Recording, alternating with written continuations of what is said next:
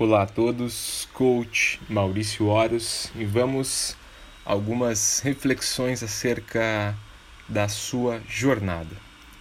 Existem duas maneiras possíveis de se encarar uma jornada, a sua jornada, a maneira difícil e a maneira fácil.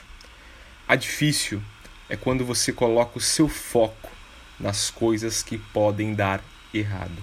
A fácil é quando você coloca o seu foco e o seu pensamento em coisas que podem dar certo. Você não deve focar no que você quer evitar, e sim focar no seu norte, no seu objetivo, no seu sonho. Não perca ele de vista jamais. É importante saber que os imprevistos, eles não são o problema. O problema é não saber lidar com eles. Você não tem controle sobre o que ocorre no seu caminho, mas pode dar um significado positivo e construtivo para tudo o que acontece com você. Perceba, eu não estou falando para você negar as dificuldades e não se preparar para elas.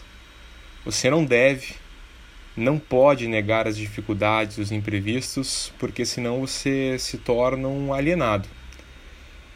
Eu estou dizendo para você ter um plano, saber que se algo não der certo, ainda haverá outras possibilidades.